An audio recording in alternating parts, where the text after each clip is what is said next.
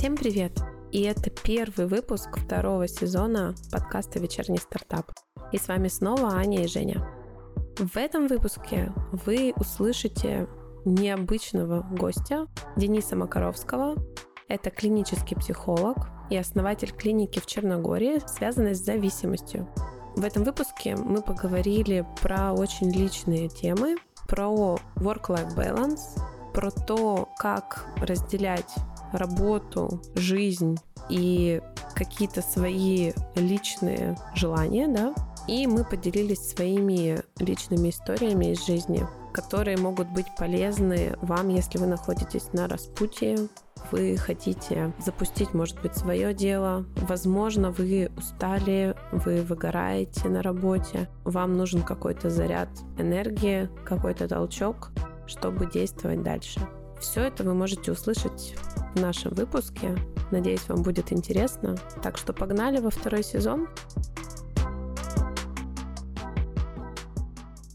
Денис, привет, расскажи, наверное, в первую очередь самый наш первый частый, понятный самый вопрос про свой бэкграунд, чем ты занимался, откуда ты, как ты к этому пришел? Я родился в Оренбурге, учился в Петербурге, работал в Москве. По образованию я заканчивал философский факультет, я кандидат философских наук и дополнительное образование клинический психолог. И последние, наверное, 5-6 лет а я занимаюсь тем, что лечу зависимых. Я руководитель клиники в Черногории. Вот я живу в Черногории, и у нас клиника, мы лечим людей от алкоголизма, наркомании, расстройств пищевого поведения, то есть от всего, что связано с аддикциями примерно такой бэкграунд. То есть основная моя история ну, в рамках частной практики – это расстройство пищевого поведения. Ну, это связано с тем, что из аддикций, да, из зависимости, это, наверное, самая легкая история, и она поддается очень легко терапии онлайн. То есть поэтому я как вот э, человек, который работает удаленно, да, который консультирует, из всех зависимостей, которые есть, э, мне проще всего работать, и меня это очень хорошо получается. То есть, если бы там, э, не знаю, можно было лечить онлайн от э, героиновой зависимости, да, и цена срыва не была бы такой высокой, да, ну, то есть, что если у тебя РПП, ты пошел там пироженку скушал, о боже, сорвался. Ну, ладно, окей, пойдем дальше. То есть, да, если ты передознулся от героина, то цена срыва может быть несколько выше, поэтому героиновых мы лечим в клинике офлайн, вот, а РППшника в основном онлайн. Хотя разные, конечно, бывают. То есть, есть, которых надо, там, не знаю, анорексики, которых угроз жизни и здоровья, их, конечно, тоже в стационаре. И сколько лет у тебя опыта уже? Слушай, консультирую я скоро 9 лет как. Только консультирую. То есть, вот, чтобы я занимался только этим и больше ничем. Потому что я до этого в университете преподавал и так далее. То есть, это 5 лет получается. Вот. Ну, и вот где-то на год меньше, да, то есть, где-то 4 года я работаю в клинике. И сколько у тебя пациентов, э, Мы которых ты ведешь в онлайне? Резиденты? Нет, резиденты вашего клуба. Да, пациенты. Вот.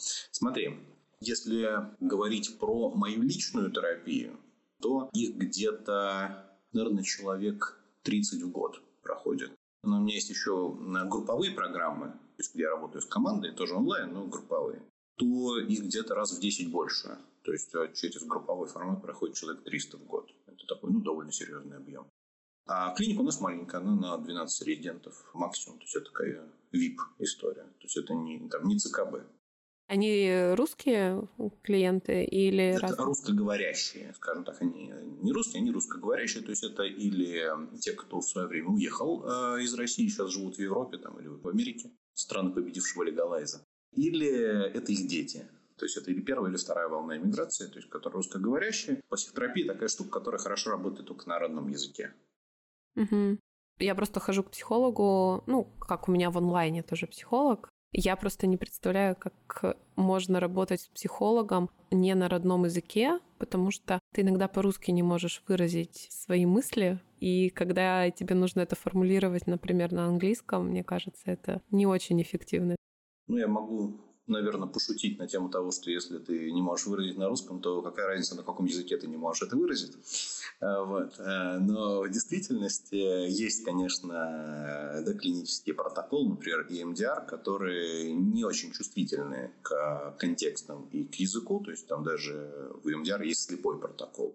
То есть, например, когда мы работаем с ПТСР, там, с изнасилованиями, там, да, когда человек, э, ну, из Израиля, да, случаи, когда рядом с человеком что-то взрывается, там убивают много людей, то есть там явный ПТСР, МДР позволяет а, работать вслепую. То есть нам не нужно обсуждать с человеком, что там происходило, мы можем работать с неким феноменом. То есть давай, давайте обозначим это X, да, и будем работать с этим X это можно. То есть и на сегодняшнем уровне развития э, психотерапии вот, мы приближаемся к тому, что скоро нас заменят роботы. У нас вообще история, да, про предпринимателей, но на самом деле все предприниматели — это обычные люди. Да ладно! Как неудивительно, да? Кто бы мог подумать. Ты сам, по сути, предприниматель на самом деле. Что уж тут говорить. Вот за твои годы практики Наверное, у тебя сложилось уже какое-то представление о связи проблем, которые возникают у людей, с их образом жизни и с их работой. Есть ли такое, что, не знаю, люди, которые там херачат на работе, у них чаще какие-то возникают вот эти вот э, расстройства и зависимости, или люди, наоборот, которые ненавидят свою работу, они заглушают это там алкоголем, э, едой и наркотиками. Есть ли у тебя какие-то, может быть, мысли на этот счет или примеры, да? Мы имеем дело да, с разными людьми, у которых разные типы характеров. То есть, что такое характер? Характер – это темперамент, это врожденная характеристика биологическая, плюс травма. Ну, то есть, разные типы детских подростковых травм, они формируют разные типы характеров. Да, и у нас проявлены в нашем поведении разные акцентуации характеров. Ну и принято выделять зависимый тип характера как один из. А можно ли говорить, что зависимый тип характера, он как-то связан с предпринимательством? То есть нет, обычно предпринимателями становятся не те люди, у которых основная акцентуация на зависимый тип характера. Но это ровным счетом ничего не меняет, потому что, не знаю, приведу пример. Пример того, что одна и та же задача, сформулированная по-разному, она может быть адаптивна или дезадаптивна для да, как бы характера. Например, у нас есть комната, и мы заводим, вот как в известном анекдоте, туда человека и говорим, что, смотри, есть на потолке две лампочки, красная и зеленая, вот стол, на столе две кнопки, красная и зеленая. И ты нажимаешь, как только загорается красная лампочка, нажимаешь красную кнопку, загорается зеленая лампочка, нажимаешь зеленую кнопку. И вот а, в этой ситуации твоя задача да, так работать весь день приходишь и нажимаешь на кнопки красная, зеленая, красная, зеленая. А в конце, не знаю, получаешь 10 тысяч долларов. Если мы заводим в комнату человека с характером истероида, да, регистрион, то есть это такой демонстративный тип личности, истерик, то задача для него абсолютно дезадаптивна. Но если ты ему говоришь, смотри, мы сейчас тебя транслируем на YouTube, да, там 500 тысяч э, зрителей в прямом эфире, вот отсюда сейчас фанфары будут звучать, да, все тебе будут хлопать, то в этот момент задача для него становится адаптивная. Если мы туда заводим какого-нибудь персонажа, которого там, да, классифицируют как, как гипертим, это такой суперкоммуникатор, то ему вот эти вот ваши фанфары или просто 10 тысяч э, долларов, оно ехало-болело. Но если ты ему говоришь, смотри, два часа нажимаешь на кнопки, а потом э, конференция по обмену опытом с другими такими же, то в этот момент эта же задача становится для него адаптивная. Если мы туда заводим шизоида, то ты его не возбудишь ни первым, ни вторым, ни третьим. Ни десяткой баксов, ни э, фанфарами, да, ни конференцией по обмену опытом. Но если ты ему говоришь, смотри, твоя задача каждый день придумать 150 новых способов нажимать на эти кнопки, то в этот момент он начинает возбуждаться. То есть, по большому счету, любая задача, там, да, даже, ну, там, не открываем кофейню, вот, как бизнес, там, да, или, не знаю, батареи для, для Тесла начинаем нелицензионные производить то, в принципе, для любого человека можно задачу сформулировать таким образом, чтобы она стала адаптивной для его психики. Поэтому и да, и нет. То есть мы часто встречаемся с тем, что, ну, я в своей практике встречаю, что люди, у которых свой бизнес, они, конечно, берут на себя больше, чем э, могли бы вывозить и потом справляются с этим стрессом с помощью модификаторов настроения, как мы их называем. Но нет такого правила, что если ты да, предприниматель, то ты будешь обязательно торчать, или наоборот, что если ты предприниматель, торчать не будешь.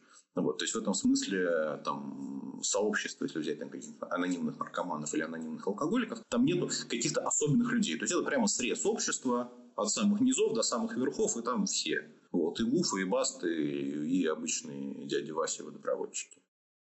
Как ты для себя объясняешь, что вот почему эти люди, которые приходят, они вот из разных слоев, почему они тогда залазят вот в эти зависимости? Потому что у них такой тип личности, что ли? Или как это происходит? Или это обстоятельства сложились? Ну, то есть ты абсолютно можешь быть успешным человеком, и вроде бы все хорошо, ну, я не знаю, я вот вспоминаю Честера Беннингтона, например, который из Линкен Парк был, да, прекрасный исполнитель, у него все было, он повесился потом от того, что страдал, и на самом деле у него был букет зависимостей. И с другой стороны, это сидит э, Иван Васильевич на диване на... И там, меняет профессию. И меняет профессию на Уралмаше где-нибудь в Екатеринбурге. И подбухивает. И подбухивает каждый день. И как бы... Но у него-то в отличие от Честера, немножко другой уровень жизни. У них корневые причины одинаковые, почему они уходят в эти зависимости, или все-таки это у каждого свое? Тут такая хитрая история. До конца, до конца, а что такое зависимость, откуда она берется, мы не знаем. То есть мы понимаем, что это связано с повышенным уровнем а, тревожности, да, повышенный уровень тревожности в психике, сверхвозбудимость, она связана с гиперфункцией надпочечников, которые производят адреналин, норадреналин и кортизол, да, то есть гормоны стресса и тревоги. И мы также понимаем, что психика, которая, да, или организм, который сверх всякой меры экспрессирует вот эти гормоны страха, тревоги, что это результат обычно, ну, по текущим исследованиям, или стресса матери во время там, третьего триместра беременности, или стресс первого года жизни какой-то серьезный стресс первого года жизни, причем ты заранее не угадаешь, что это будет за стресс, то есть для одной психики это стресс, а для другой психики это не стресс. Но как будто у нас есть а, да, там, клинические наблюдения, исследования довольно серьезные, американские, которые говорят о том, что это так.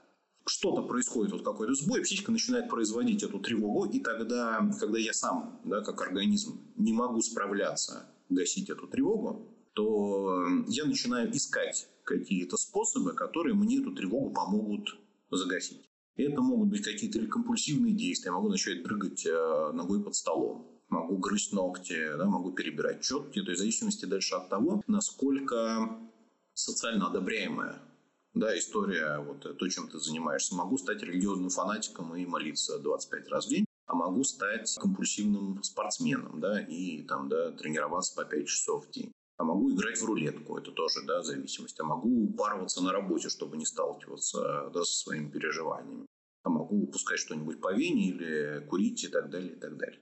То есть в конечном счете мы имеем дело всегда с какими-то сильными эмоциями, когда у человека нет навыка проживания этих эмоций, нет навыка, как с ними справляться. То есть, собственно, социально-психологическая реабилитация зависимых сводится да, не к токсикологии, не к тому, что он переломался и дальше все там, да, или его отдетоксили и будь здоров. А в том, что его научили, а, что делать с этими эмоциями, как дальше с ними быть, как с ними жить, как с ними справляться, да, как их канализировать, как их размещать в окружающем пространстве да, и в отношениях и так далее, и так далее. Поэтому примерно так.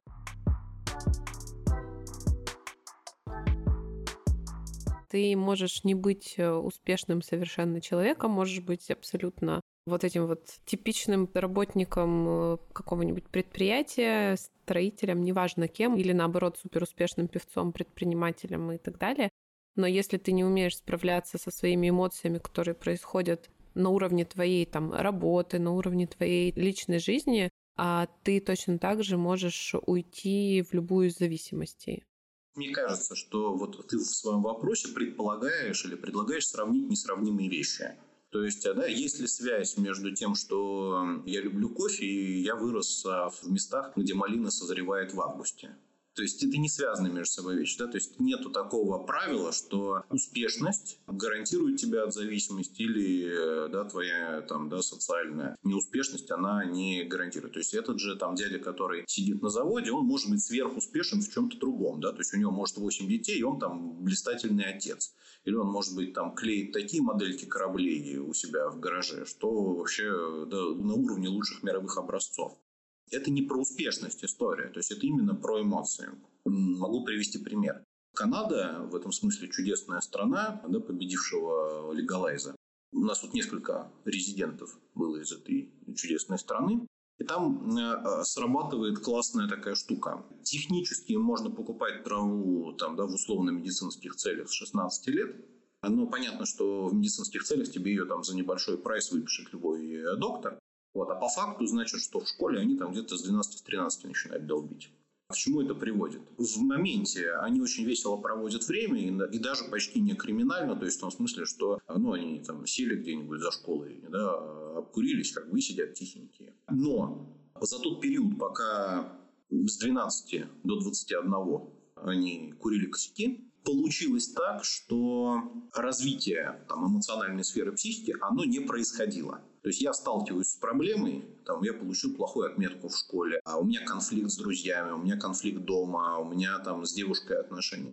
То есть у меня есть универсальная пилюлька, которая помогает мне преодолеть само состояние, да, то есть сбросить этот стресс. То есть у меня не формируется внутренний навык проживания, да, исправления с этими эмоциями.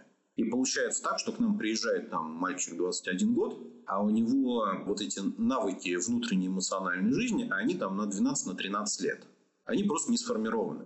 Понятно, что он испытывает тревогу, понятно, что он этой травой гасит э, эту самую тревогу, но как бы социально-психологическая причина его зависимости в том, что он просто не научился с этими эмоциями ничего делать. То есть в то время как там, ну не знаю, там ты, я, может быть, в там 13 лет там, да, несчастно влюблялись, страдали, там, да, этот, э, не знаю, били головой об стенку. И думали, что я завтра умру, если там, не знаю, Вася или Маша на меня не посмотрит то в это время человек говорит, окей, у меня есть решение, да, вот я пойду там, да, курну косячок, и в моменте на короткой дистанции это как бы классно помогает, а на долгой дистанции оказывается, что там 21 год, а ты уже в рехабе. А как человеку вообще заметить, что он не справляется со своими эмоциями? Ну, то есть вот это вообще возможно?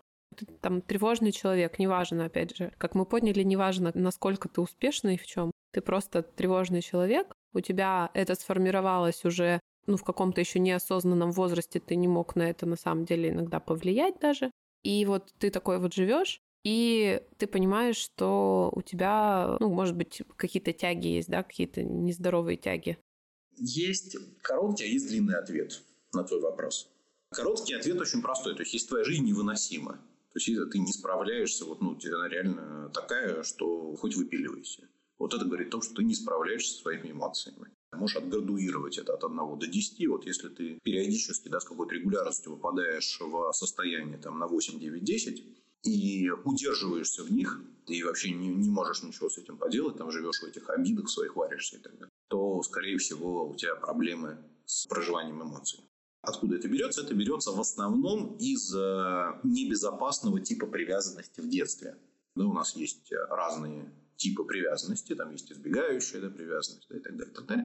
Если очень просто говорить, то можно представить что ребенок приходит домой к маме, ну, в смысле, к себе домой, а там мама, и говорит, мама, смотри, я вот здесь упал, там, да, я плачу, я штанишки порвал, коленку разбил. Но дальше у мамы три варианта основных реагирования. Она может сказать, ой, наверное, тебе больно, бедненький, идем пожалеем, идем подуем, давай штанишки поменяем, там, да, йодом смажем, забинтуем. Как ты хочешь, пойдешь сейчас на улицу или потом? Это безопасный тип привязанности. Хорошая мамка. Это хорошая мамка, да. Бывает мамка чуть похуже, которая говорит, так, давай иди коленку помой, штаны поменяй, иди гуляй. Вот, это тоже нормально. То есть, условно нормально. А есть, которая сказала, этот, давайте подзатыльник выпишу, вот, и вообще на улицу не выйдешь больше никогда. Новые штаны порвал скотина. Это прям опасная такая мамка. И чем хороша первая? Тем, что ребенок не только справился да, со своими переживаниями, но и она им помогла назвать идентифицировать эмоции. Она сказала, тебе больно, тебе, наверное, обидно. Да, ничего страшного, все хорошо, это пройдет.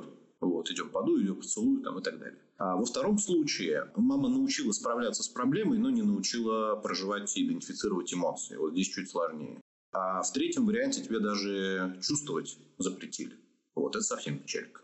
Почему я это говорю? Потому что взрослый человек, который оказывается в такой ситуации, он же, ну, его голова, его мозг, он отправляет его к тому детскому опыту. Вот. Да, что делать, как реагировать? Ты как скала должен быть, это бабские все темы, какие эмоции. Сохрани свои, да, иди вот для Щукинского училища прибереги свои слезы.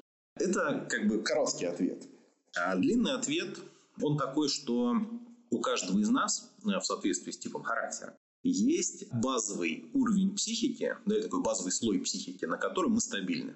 как я обычно это объясняю нашим пациентам. То есть вот у меня в гардеробе есть одежда. Я ее выбираю по одному очень простому критерию. Она должна подчеркивать мои достоинства и, очевидно, скрывать мои недостатки. Ну, это адекватные люди так выбирают. Ну, да, типа того, да. Ну, как бы, даже если я, не знаю, Алла Пугачева в худшие годы своей жизни, то я ношу балахон. Почему? Потому что, как бы, она подчеркивает, очевидно, мои достоинства, да, и скрывает мои недостатки. Теперь представим, что я вот, не знаю, в костюме Бриони плыву на яхте по Средиземному морю, и вдруг я падаю в воду. Этот костюм, он мне очень идет. Вы даже не представляете, насколько сильно мне идет костюм Бриони. Но, черт возьми, в тот момент, когда я падаю, он начинает меня топить. То есть о, я очень сильно страдаю от этого, да, то есть он меня тянет ко дну. И мне нужно его срочно сбросить. И вот в этот момент я оказываюсь наедине со своими недостатками, да, которые мне очень не нравятся. Все, что я пытался скрывать, да, там, не знаю, обвисшие бока, там, да, не знаю, что-нибудь еще. Но, к сожалению, только в таком виде я могу выжить. То есть, если я откажусь от всех вот этих, от всего наносного, что во мне было, то есть все, что я копил, да, и собирал или коллекционировал для того, чтобы быть ну, в безопасности, чтобы привлекать внимание там, и так далее, и так далее. И я себе в таком виде нравлюсь? Очевидно, нет. То есть я себе максимально не нравлюсь. Я такой вот прямо вот лучше бы нет. Лучше бы мне обратно костюм Бриони. Но, к сожалению, выживать я могу только вот в таком виде. И как бы правда в том, что я не справляюсь со своими эмоциями в тот момент, когда ну, репертуар моего реагирования на стресс, на дезадаптацию, он сводится вот к этой базовой психологической защите. То есть, когда мне не из чего выбирать.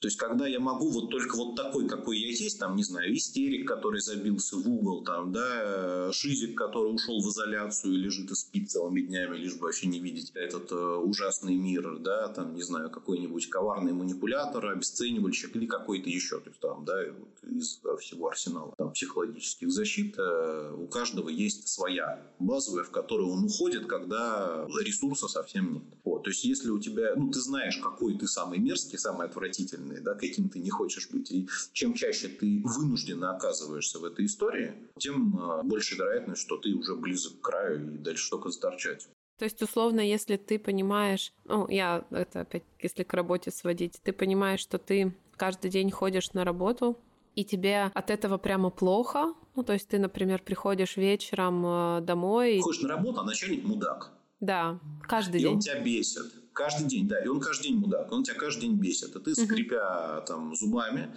его терпишь. Угу. И вот это говорит о том, что с тобой что-то не так. Угу. А вот, потому что во всех случаях, кто тебя бесит, дома тебя бесит, начальник тебя бесит, на работе, ты, в трамвае тебя бесит, везде, есть только одно, то, что объединяет все эти случаи, это ты. Слушай, ну вот если возвращаться вот как, э, опять же, к работе, то есть вот какие часто истории мы можем наблюдать и слышать, да, что человек как раз говорит, мой начальник мудак, мне вообще все не нравится, я работаю из последних сил, или у меня нет сил, да, на это. То есть и каждое утро человек встает, и он такой, бля, опять эта чертова работа. Ну, подожди, не всегда же начальник мудак, и вот это вот все. И у нас были как раз такие примеры. Мне здесь как раз хотелось в эту сторону тоже пойти попробую немножко сейчас интерпретировать, да, вот эти истории, которые были до, на как раз а, то, что мы слышали от людей, от предпринимателей. Получается, очень многие боятся сделать этот первый шаг с того места, на котором они сейчас, будь то руководитель мудак или будь то в целом нормальное рабочее место, которое их устраивает, но понимание и ощущение, что ну, что-то не то, и им что-то хочется другое, да, их больше манит, оно все равно есть. Но есть страх сделать этот первый шаг. И вот, если я правильно услышал, то как раз за счет того, что в детстве они не прожили, не получили паттерн да, поведения вот этого, что что-то новое, неизвестное туда идти, это как бы ну, останавливает их, чтобы сделать это здесь сейчас. Я что сейчас наблюдаю, что появляется больше различных э, соцсетей, инфоповодов и тому подобное, когда наглядно у человека появляется возможность, если он не проходит, например, терапию, да, но наглядно, невольно видеть, какие есть паттерны поведения, и то, что, ну, там, условно говоря, не страшно. Ну, то есть, по сути дела, формировать у себя какое-то вот это видение, как э, если бы он был маленький, и мама, да, ему сказала, назвала все эмоции и помогла. У каждого из нас, абсолютно у каждого из нас, есть вот этот исследовательский навык. Пробуйте, чтобы у тебя получалось. Как минимум потому, что мы все научились ходить. Потому что перед тем, как ты сделаешь первый шаг, ты должен там совершить 15 тысяч попыток первого шага в самых разных э, формах. И только там, да, 15 тысяч первая попытка, или 16 тысяч 28 она увенчалась успехом, и ты встал там и на дрожащих ногах дотянулся до, там, не знаю, конфеты, которая лежит на столе. И в этом смысле у каждого из нас есть этот опыт. Он, ну, он реально критически важен, потому что ходить нельзя научить. Да, можно только научить себя. То есть это то, что ты делаешь сам. Тебя может там как-то поддержать, там, да, не знаю, мотивировать. Но реально ты учишься ходить сам, это никуда не деться. Другой вопрос, что после, уже в более там осознанном возрасте, вот это вот куда пошел там, да, и туда не ходи, там снег башка попадет, совсем мертвый будешь. То есть вот эта история, она глушит в детях часто вот эту исследовательскую позицию, когда лучше попробовать, в этом случае не попробовать, потому что ошибусь, чем попробовать э, да, ошибиться и сделать какие-то выводы. У всех у нас есть такой опыт, нам есть к чему адресоваться, но, черт возьми, к сожалению, иногда эта история заглушена сверху. Ну, там, воспитанием. То есть вот есть какая-то там неудачная история, которая нас сверху душит, душит, душит и в итоге задушивает. На эту же историю можно посмотреть с другой стороны. Я тебе приведу пример, да, ты привел там из истории ваших подкастеров, да, ваших гостей, я тебе приведу из истории моих гостей. Вот приходит джентльмен и говорит, третий бизнес пускаю по бороде придумываю бизнес, довожу до какой-то, ну, как бы такой топовой сделки, вот, которая прямо мечта, и полностью теряю не то, что интерес, да, теряю возможность как-то в этом участвовать. Он говорит, вот на сегодняшний день у меня там 4 месяца зарплата у людей не считана. Вот я, говорит, приезжаю, выкуриваю пачку сигарет на работе, выпиваю 10 чашек кофе и уезжаю, ничего сделать не могу. Когда мы начали копаться, то там есть как ты говоришь, вот этот паттерн, который э, сформировался в подростковом возрасте, даже чуть раньше, в детском. Схема была такая. Ребенок попадает в новую школу, а в этой новой школе, там где-то в деревне, грубо говоря, у бабушки. Он оказывается младше всех, потому что э, из городской школы его перевели, и по уровню программы, по сравнению с сельской школой, он на, на год старше. А когда ты там из второго класса попадаешь а, сразу в четвертый, то разница вот, ну, там, в физическом развитии, она очень большая. И вот он приезжает из города в деревню, а там свои какие-то правила, там свои вот эти на чистом сливочном масле выкормленные кабанчики. И э, они говорят, ну что этот э, новенький, пошли раз на раз за гаражи. Там, да, или куда-нибудь. А вот. И он оказывается, вот этот маленький мальчик, перед деревенским кабанчиком. Каким-то волшебным образом он этого деревенского побеждает. Ну, у него там падает планка, он ему там расцарапал лицо и так далее, и так далее. Но он победил, он молодец. На следующий день, через день, этот товарищ деревенский, он приходит он, понятно, чувствует, что себя униженным. Да, он э, проиграл. И он говорит, давай реванш. Пошли еще. А этот мелкий, он понимает, что это случайность, то, что он победил, что второго раза не будет. И дальше следующие три года он бегает по этой школе по разным этажам, он точно знает, э, какие э, уроки у его, так сказать, визави. И где не нужно появляться, чтобы с ним не пересечься, чтобы не дать ему этого реванша. И у него формируется паттерн. Паттерн очень простой любой успех, который со мной случается, это исключение из правил.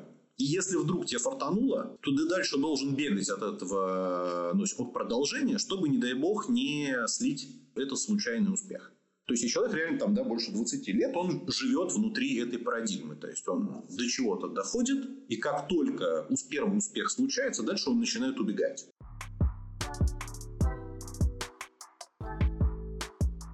Это правда, что, в принципе, вот даже какая-то любая такая мелкая деталь в твоей жизни, встреча с каким-то вот человеком, даже мимолетная, вот, да, неудачная какая-нибудь драка, плохая оценка, небрежно сказанное слово, не знаю, учителя, они прямо могут так повлиять и сформировать какой-то паттерн поведения, на который ты будешь опираться вот в течение многих лет.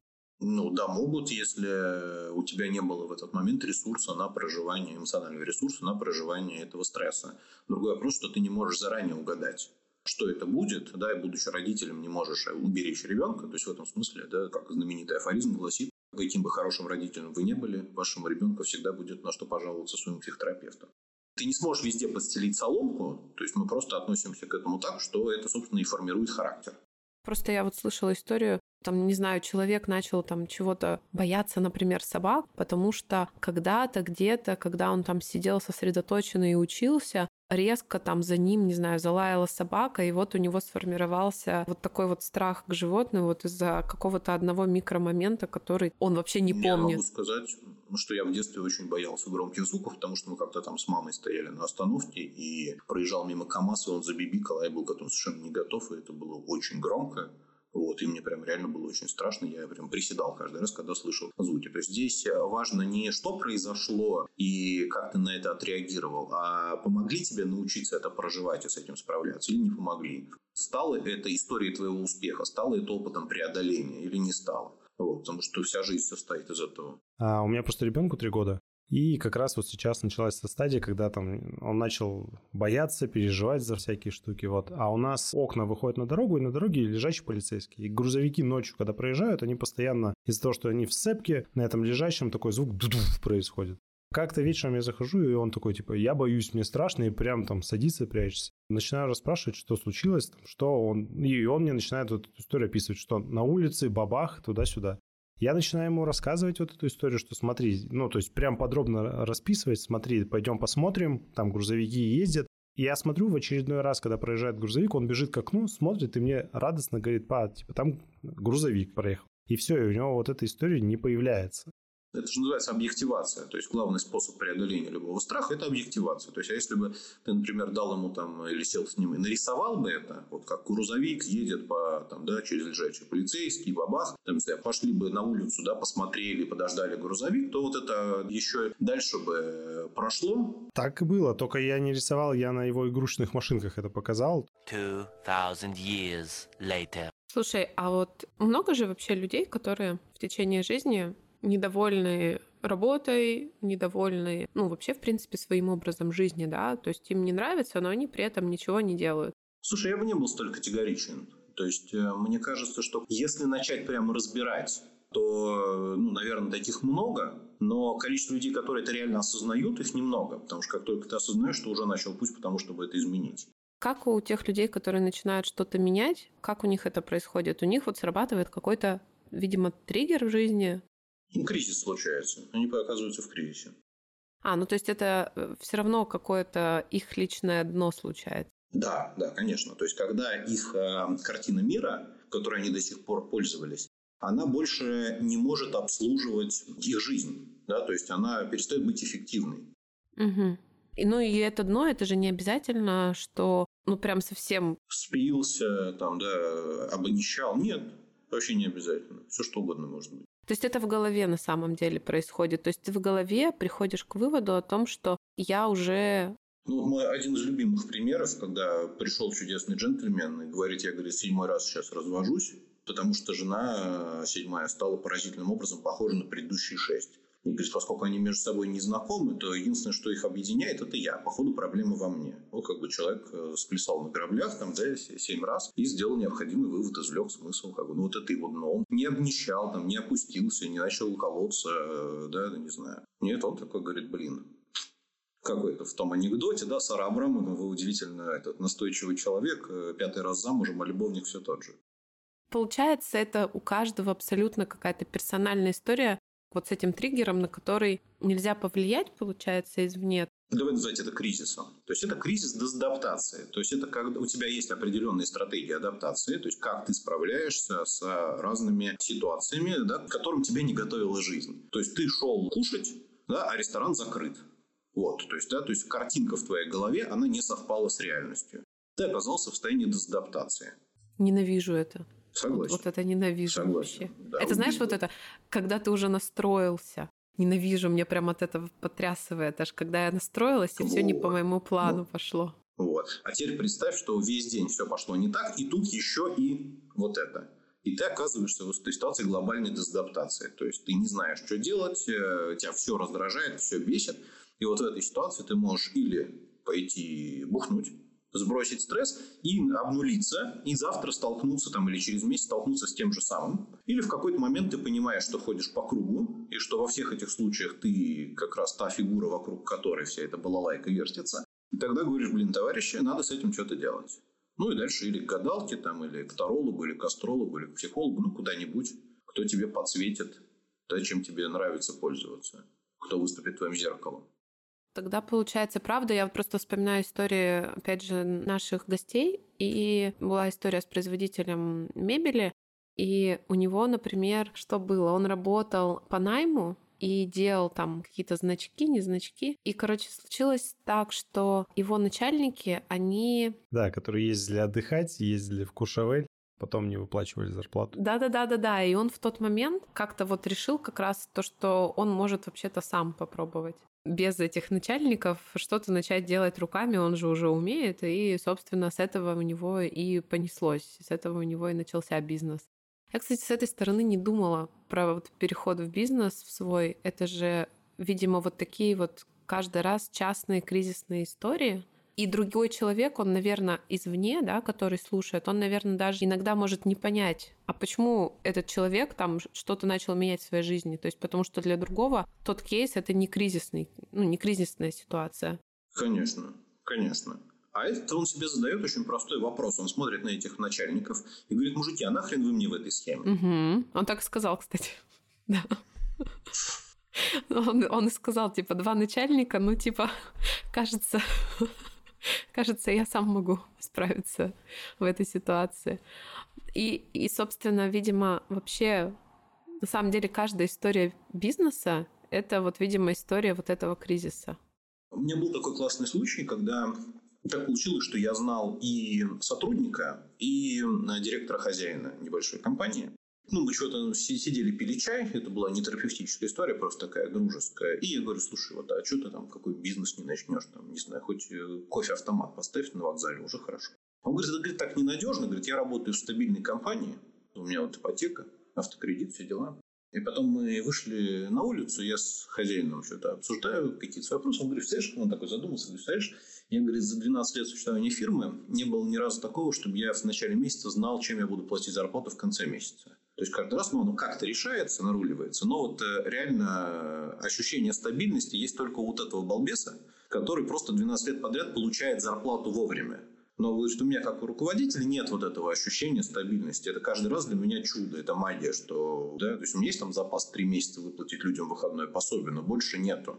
Очень часто же люди, которые не могут выйти из найма, они не могут выйти из иллюзии стабильности. Они ограничили своей ответственностью зоной своего рабочего места, и им приятно думать о том, что завтра, да, там, или через 15 дней они сунут карточку в банкомат и получат свои 3 копейки. И готовы делиться да, там, прибавочной стоимостью, которую они создают на рабочем месте, да, за то, что начальник да, или директор там, да, или хозяин создает им иллюзию стабильности. Вот. Но в действительности это же такая э, страховка, которая ничего не стоит. То есть я могу вам также продать страховку, что там, не знаю, Луна не упадет на Землю. Потому что если упадет, как бы я ничем не рискую, а если не упадет, получается, я как бы выполнил свои обязательства. Слушай, ну я вот могу еще в пример вот рассказать историю. Я ее сейчас расскажу, и это для меня будет коммитмент, что мне это нужно дальше делать. Короче, я занимаюсь ну, разными направлениями да, в жизни и в работе. То есть вот у меня есть работа в стартапе, которая максимально нестабильна, и мы... Короче, не было ни одного спокойного месяца, понятное дело. То надо инвестиции, то надо клиентов, то еще какая-нибудь херня происходит. Но мне нравится все непонятно, мне нравится, прикольно. Есть вот направление, я работаю со стартапами, и мне тоже это нравится, потому что там тоже ничего не понятно. Они приходят, и им можно помогать, и они сами просят помощи. Прикольно вообще, я, я прям кайфую. И третья история. Я, ну, понимаю, что мне уже 31, у меня уже есть какой-то опыт. Я в Грузии живу с подругой и ее собакой в съемной квартире. Ну, в общем, прекрасный период жизни, назовем это так. Вот. И я понимаю, что у меня есть уже опыт, знания, чтобы самой начать работать на, ненавижу это слово, на личный бренд. То есть э, эта история как раз про то, что я могу рассказывать людям, рассказывать стартапам про то, как вообще запуститься на других рынках. Ну, в общем, закрывать разные вопросы, которые у стартапов возникают. Это для меня, знаешь, что-то очевидное, но проведя две консультации, как-то у меня случайно получилось за денежку, я рассказывала про то, что я очень хорошо знаю. Люди такие сидят и такие, что? Подождите, я запишу. Тут у меня вообще перелом в голове случился. Я такая, так, я рассказываю свое удовольствие, я за это еще деньги получаю? Типа, вы, вы шутите, что ли? А вот это, кстати, классная штука. Если оставить сейчас в стороне, там, да, не обсуждать терапевтическую подложку твоих страхов, то все вот успешные там какие-то кейсы, которые я в своей жизни наблюдал, их люди начинали с того, что они делали то, что не могли не делать. То есть, если меня сейчас, например, выгнать там, да, куда-нибудь и сказать, все, короче, да, больше этот, мы тебе не будем платить за то, что ты психотерапевт, то э, я буду сам доплачивать за возможность продолжать это делать. Это как бы секрет успеха в том смысле, что именно поэтому я выдерживаю конкуренцию с другими выпускниками там, психфаков, которые могут это делать, а могут не сделать, а могут пальцем в носу ковырять и так далее. То есть, если ты вот, ну, находишься да, на этой волне внутри этого вайба, когда дайте я вам что-нибудь расскажу, а вы ни хрена себе вы мне еще за это деньги платите, то, скорее всего, из этого реально что-то получается. Я это отследила. Я это рассказываю, мне кажется, это полезно, в принципе, людям тоже отслеживать, наверное, внутри себя такие моменты.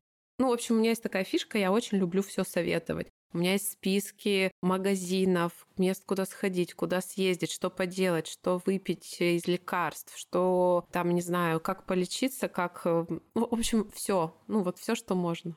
Я очень хорошо понимаю, что это можно э, монетизировать, в принципе, и плюсом вокруг этого выстраивать еще историю там про свой образ жизни, который, как оказывается, люди удивляются, что он есть там ну, условно, свободный график работы, там какой-то спорт, переезды, перелеты, путешествия, то есть э, вот это вот все. И вот здесь вот у меня, вот я сейчас вот ровно нахожусь в этом моменте, когда я настолько как бы близка к тому, чтобы это начать, что я уже даже, я взяла консультацию у человека, который упаковывает личный бренд. И я понимаю, зачем я это взяла. Я это взяла, потому что мне нужно, чтобы был какой-то сейчас на этом этапе человек, который, не знаю, подопнет меня, что ли, под зад, или, или как, как это назвать, или он будет с меня спрашивать. Вот, вот скорее вот так. Он будет с меня спрашивать, сделала я или нет. Никогда не встречал Илона Маска, у которого был кто-то, кто с него спрашивал. Вот. И это, это какой-то, какая-то история, я вот пока не могу себе объяснить. Это вот история со страхом как раз начать самой.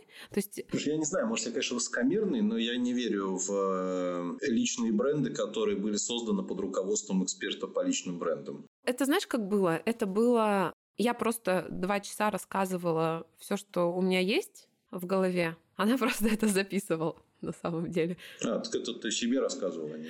Это как с психотерапевтом сессия, когда ты приходишь, и ты сам все рассказываешь, а потом еще и идеи накидываешь, э, и какие-то инсайты получаешь сам же, генеря их.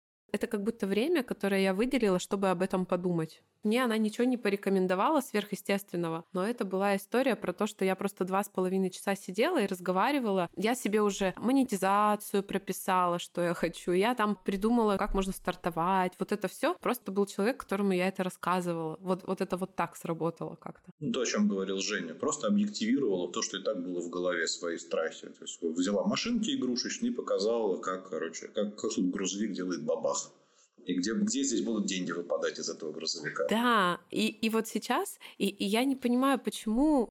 Мне просто кажется, что это популярная история как раз на самом старте чего-то. Вот у меня вроде все в голове сформировано, вроде бы вот все есть, и меня как будто бы что-то внутри притормаживает. Это, видимо, какие-то недопроговоренные страхи, что ли, в данном случае. Просто мне кажется, это у многих людей такая штука. То есть они вот почти готовы, но в каждом случае, понятно, набор конкретный, могу, например, про себя сказать. Что я когда уходил из найма решил, что я буду заниматься только консультированием, вот у меня там в результате всяких там отпускных, там прочих этих премиальных, прочих, мне выплатили там, ну, такую довольно солидную сумму на работе. Я понял, что или я сейчас, э, ну, следующие полгода буду в режиме экономии жить просто на эти деньги, и окажусь через полгода в этой же ситуации. Вот, то есть ничего не изменится. Или мне нужно с этим что-то предпринять. Я пошел по очень такому радикальному для себя пути. То есть, я себя поставил просто в невыносимые условия. Я пошел в автосалон BMW, купил машину и остался на следующий день еще миллион должен в кредит. И э, как бы, ну, булки зашевелились. То есть я прямо начал очень, этот, очень активно двигаться. Вот. Но есть люди, для которых эта схема не работает, а есть для кого работает. Здесь э, вариант один. Ты или идешь навстречу своим страхам, или продолжаешь сидеть и ждать, когда Господь не зложит на тебя длань или что-нибудь такое.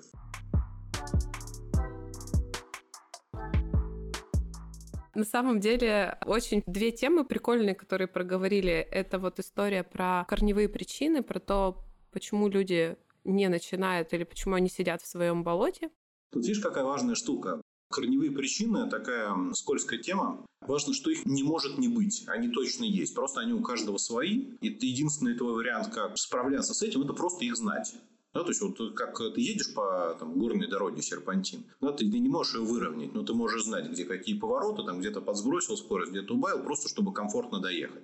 И ценность корневых причин да, вот, не в том, чтобы избегать, чтобы их никогда не было, чтобы ты всегда пилил по ровному шоссе, а в том, чтобы ты просто знал свои особенности, свою специфику. Я надеюсь, у нас получится хороший следующий сезон. Э, стартанем, мне кажется, с такого веселого тире в некоторой степени познавательного выпуска. И, Денис, я надеюсь, тебе с нами было Мне было очень интересно. Хорошо. Большое вам спасибо. Тебе с нами было хорошо.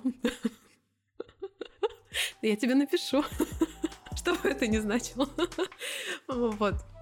Спасибо тебе большое. Рад был познакомиться. До встречи. Пока. Взаимно. Спасибо большое. Ну что же, вот и подошел к концу первый выпуск второго сезона.